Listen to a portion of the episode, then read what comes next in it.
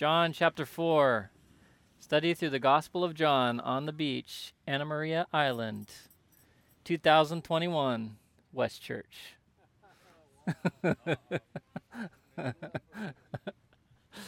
uh, okay, last week we were talking about the woman at the well and how she wasn't expecting it, but had an encounter with God. And that encounter changed her life as well as the lives of all those in her village that she was um, that she lived in.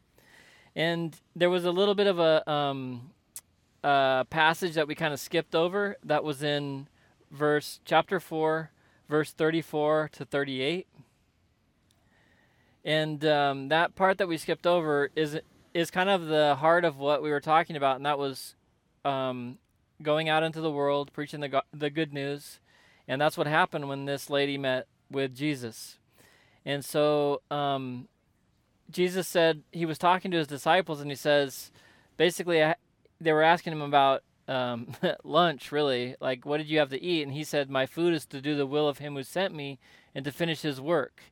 And then he said something pretty, um, uh, pretty remarkable in verse 35. He said, Do you not say that there are still four months and then comes the harvest?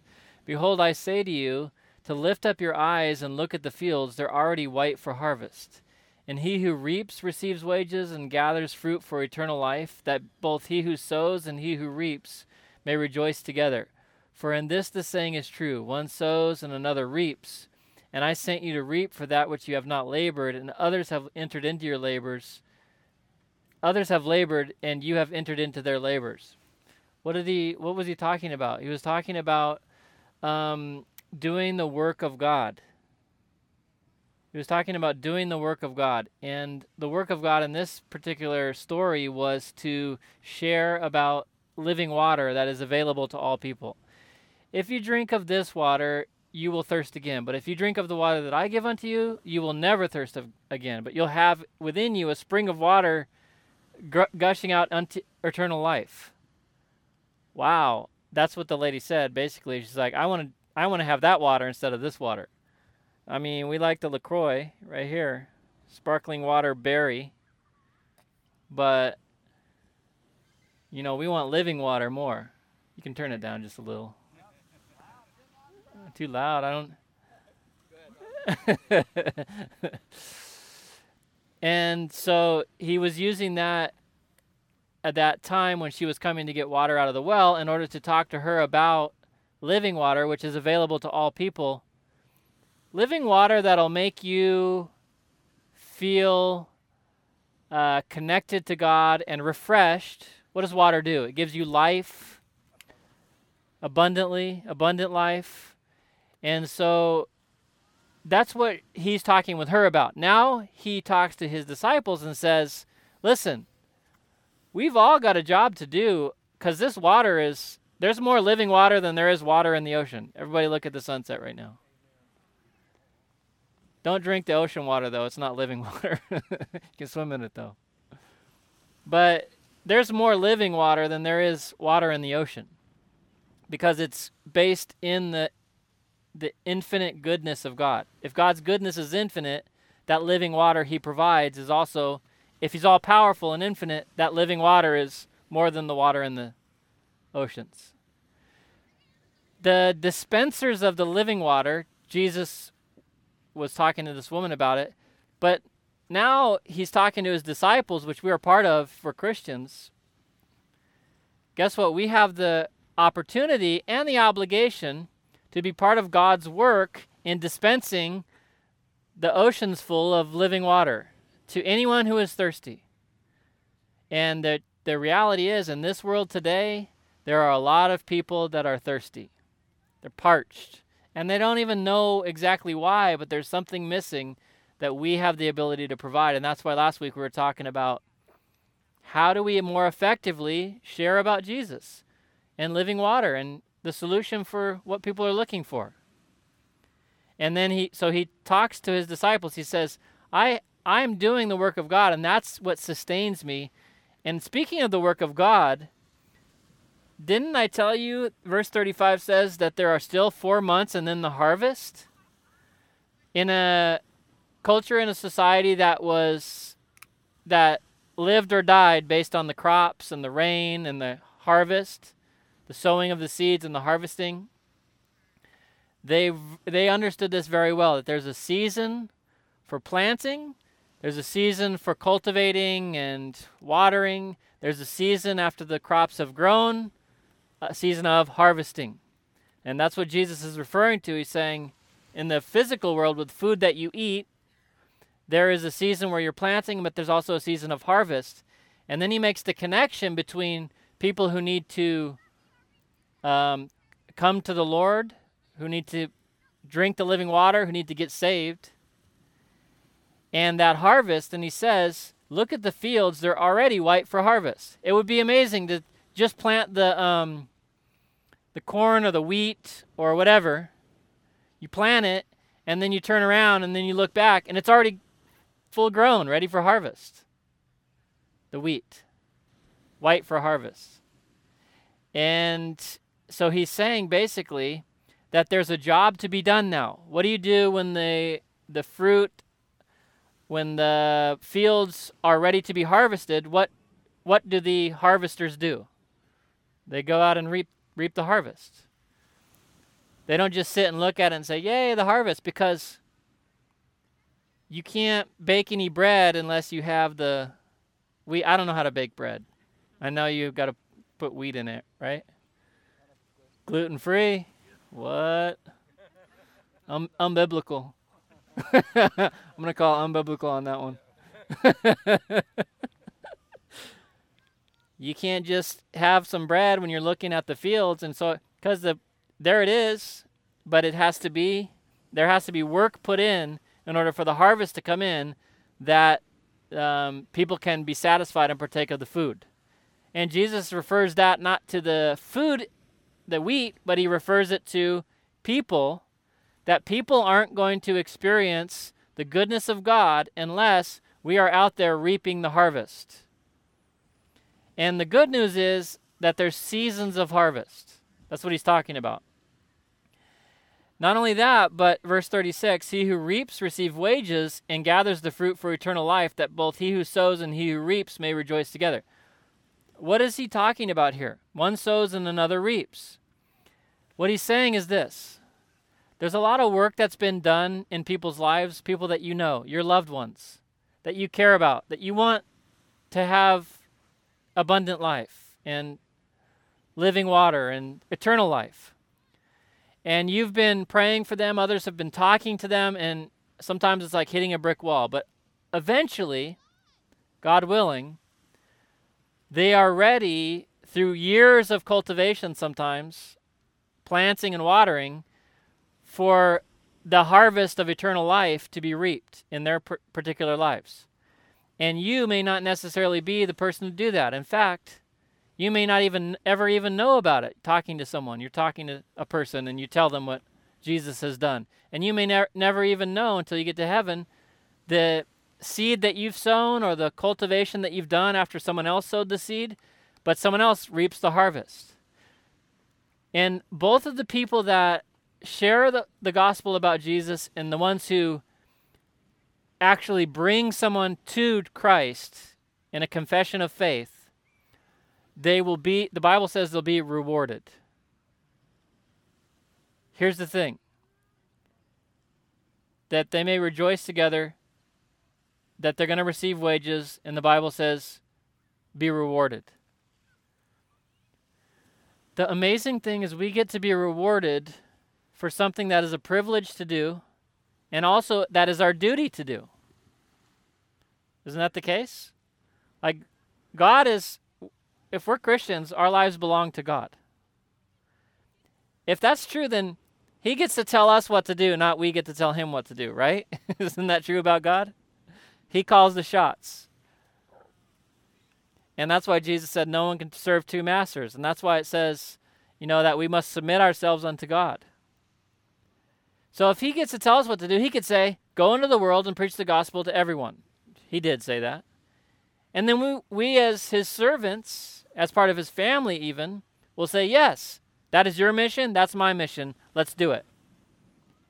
And we do it because it's our duty. But the amazing thing is that we get rewarded for doing not only what is our opportunity to do and our duty to do, but we get rewarded for doing it. And uh, not only for seeing people get saved, but just for simply sowing the seed or, you know, talking to someone and cultivating that seed. 1 Corinthians 3, chapter 3. Let me just cross reference this. Verse 5. Paul the Apostle, who was really good at planting churches and talking to people about the Lord. There was another guy named Apollos. He's not as well known. But he says, Who is a Paul and who is Apollos? But ministers through whom you believed. He's talking to this church, these people that have believed. So Jesus is saying the fields are white for harvest. Fast forward to Paul and Apollos and all these guys who were doing the work and harvesting. They're talking about this very thing. Who is Paul? Who is Apollos? But ministers through whom you believed, as the Lord gave to each one. He said, I planted, Apollos watered, but God gave the increase. So then, neither he who plants is anything, nor he who waters, but God who gives the increase. Listen to this in verse 8 of 1 Corinthians 3. Now, he who plants and he who waters are one, and each one will receive his own reward according to his own labor. And he talks about how they're God's fellow workers. What is he saying? Same thing that Jesus is saying. I'm planting these seeds. What is a seed? It's saying, telling people about the Lord, what he's done. And then someone would say, I don't know about that, or let me think about that, whatever. Or I, I hate you, get out of my face. Whatever they may say, fine, planting the seeds. Someone watering. That means they already know you know, most Americans, I would say, already know the general idea about the gospel, but sometimes people talk to them more in depth and they're watering that seed that was planted.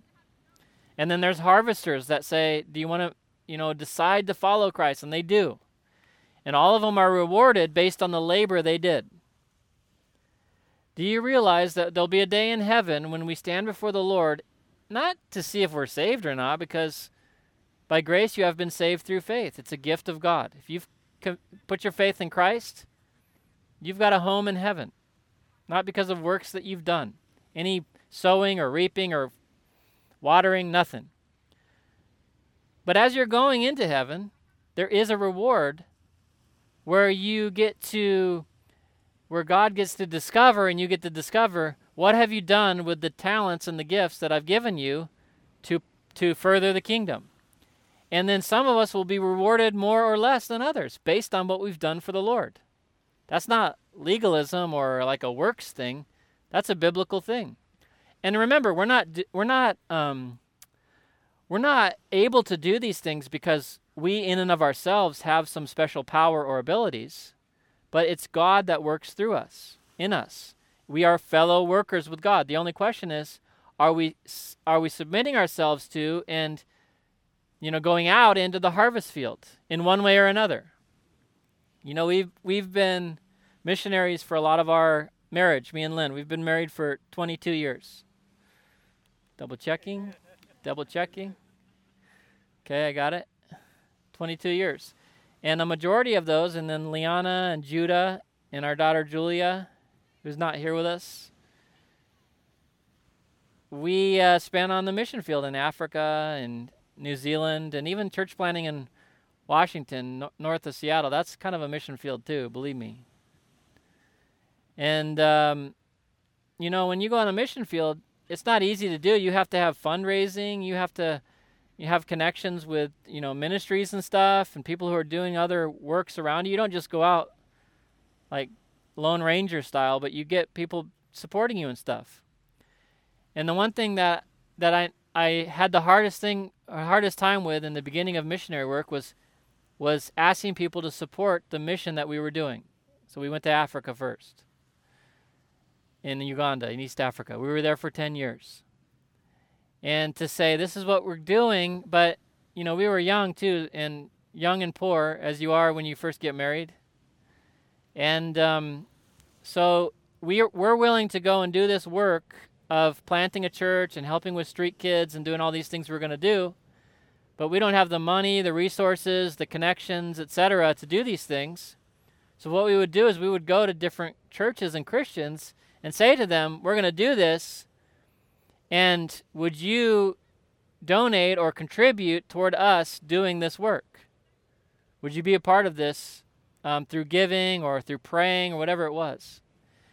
And what I learned early on that helped me get over my problem with you know having to ask for money because it's awkward, but I realized this this principle that everybody who is involved in the ministry of going to that mission field or preaching the gospel here or helping the poor there, everyone who is involved, whether it's financially or physically or prayerfully, that each person will be rewarded by God for what they've contributed or what they've done. And maybe not here on, on earth, you know, that's a popular message too. Just people are trying to get the money, so they're promising all these material wealths to people. Not just one material wealth, but multiple material wealths. And you may not even be here. You know, you may give all your money to the poor or the missionaries, and you, you yourself would become poor. But rich in faith, the Bible says. But eventually, ultimately, you know, whatever you sow, you will reap from the Lord. The Bible says it. And each person has the work they're doing in the work of the Lord, in one way or another, each will be rewarded in their own way by God. So it doesn't, so you know what the cool thing about that was for me? A person who gave money to help us buy a plane ticket to get to Africa will be rewarded just the same as we will be having gone to Africa and doing that. Because people would say, oh, it's a great step of faith. Oh, you know, you're giving up so much, whatever. But the reward will be the same, those who helped us get there. Because without them, we couldn't have got there. So there's the mutual connection of what's happening. And then uh, the Samaritans believe. Verse 43. Now, after two days, he departed from Samaria and went to Galilee. For Jesus himself testified that a prophet has no honor in his own country.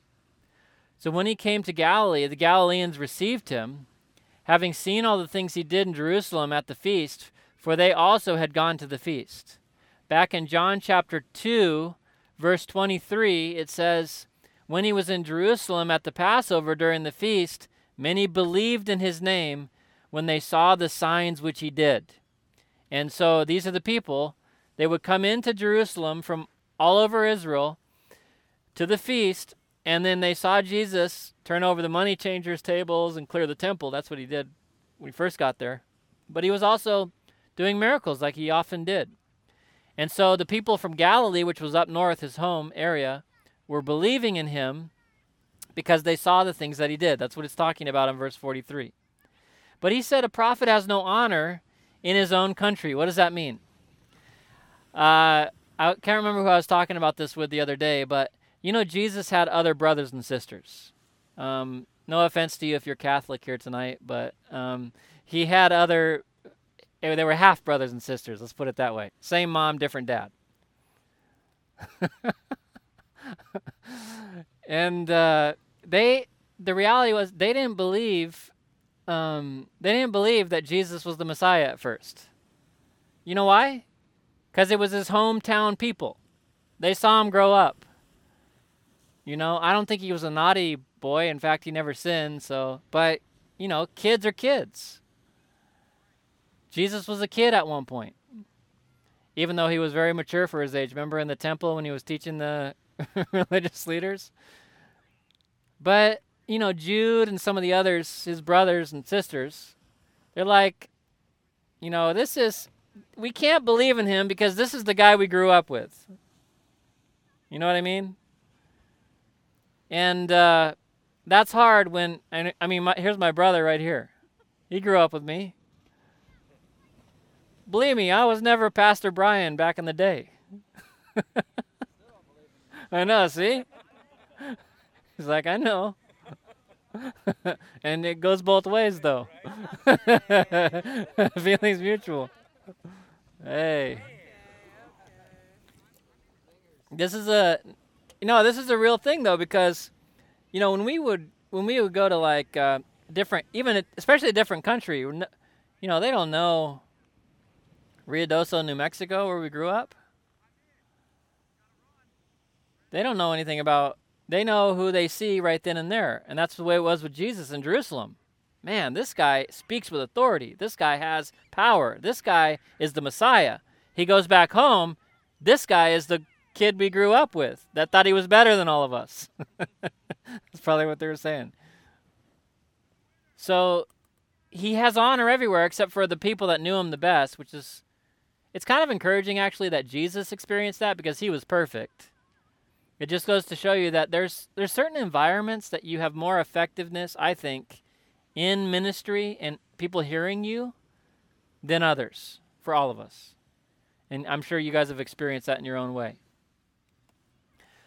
And uh, verse 46 Jesus came again to Cana of Galilee where he had made the water into wine. That was the first miracle he did. And there was a certain nobleman uh, whose son was sick at Capernaum. And when he heard that Jesus had come out of Judea into Galilee, he went to him and implored him to come down and heal his son, for he was at the point of death. And Jesus said to him, Unless you people see signs and wonders, you will by no means believe. This is obviously a comment based on the general overall feeling of the community. The verse 49, the nobleman said to him, Sir, come down before my child dies. I love verse 49 because he didn't have time to debate theology because his motion, emotions were so involved in this thing. Like he didn't even disagree with Jesus. He just said, Please heal my child because he knew he could do it. And Jesus said to him, Go your way, your son lives. So the man believed the word that Jesus spoke to him, and he went his way. Some people say, Unless I see, I won't believe, or I must see to believe. But with Jesus, it's the other way around. When you believe, then you will see. When did the man believe that Jesus had healed his son? Before he saw the healing, right? He believed him right then and there. And then verse 51, he, he as he was now going down to his servant, his servants met him and told him saying, "Your son lives." Verse 52, he inquired of them the hour when he got better, and they said to him, Yesterday at the seventh hour the fever left him. So the father knew that it was at the same hour in which Jesus said to him, Your son lives, and he himself believed, and his whole household. This again is the second sign Jesus did when he had come out of Judea into Galilee. What time, what time did he get better? Seven o'clock. And he knew that was the exact time that Jesus said, Your son lives. And when Jesus speaks the word, it's done. He believed and then he saw. He saw the work of God and the miracle that happened. Lord, we thank you so much for uh, a night like this, and we pray that you would help us be um, good stewards of the gifts that you've given to us and the calling that you've put on each one of our lives. We just thank you so much for your uh, your love and your just letting us be a part of a wonderful and a unique Bible study opportunity and worship opportunity on this beach. In Jesus' name, amen.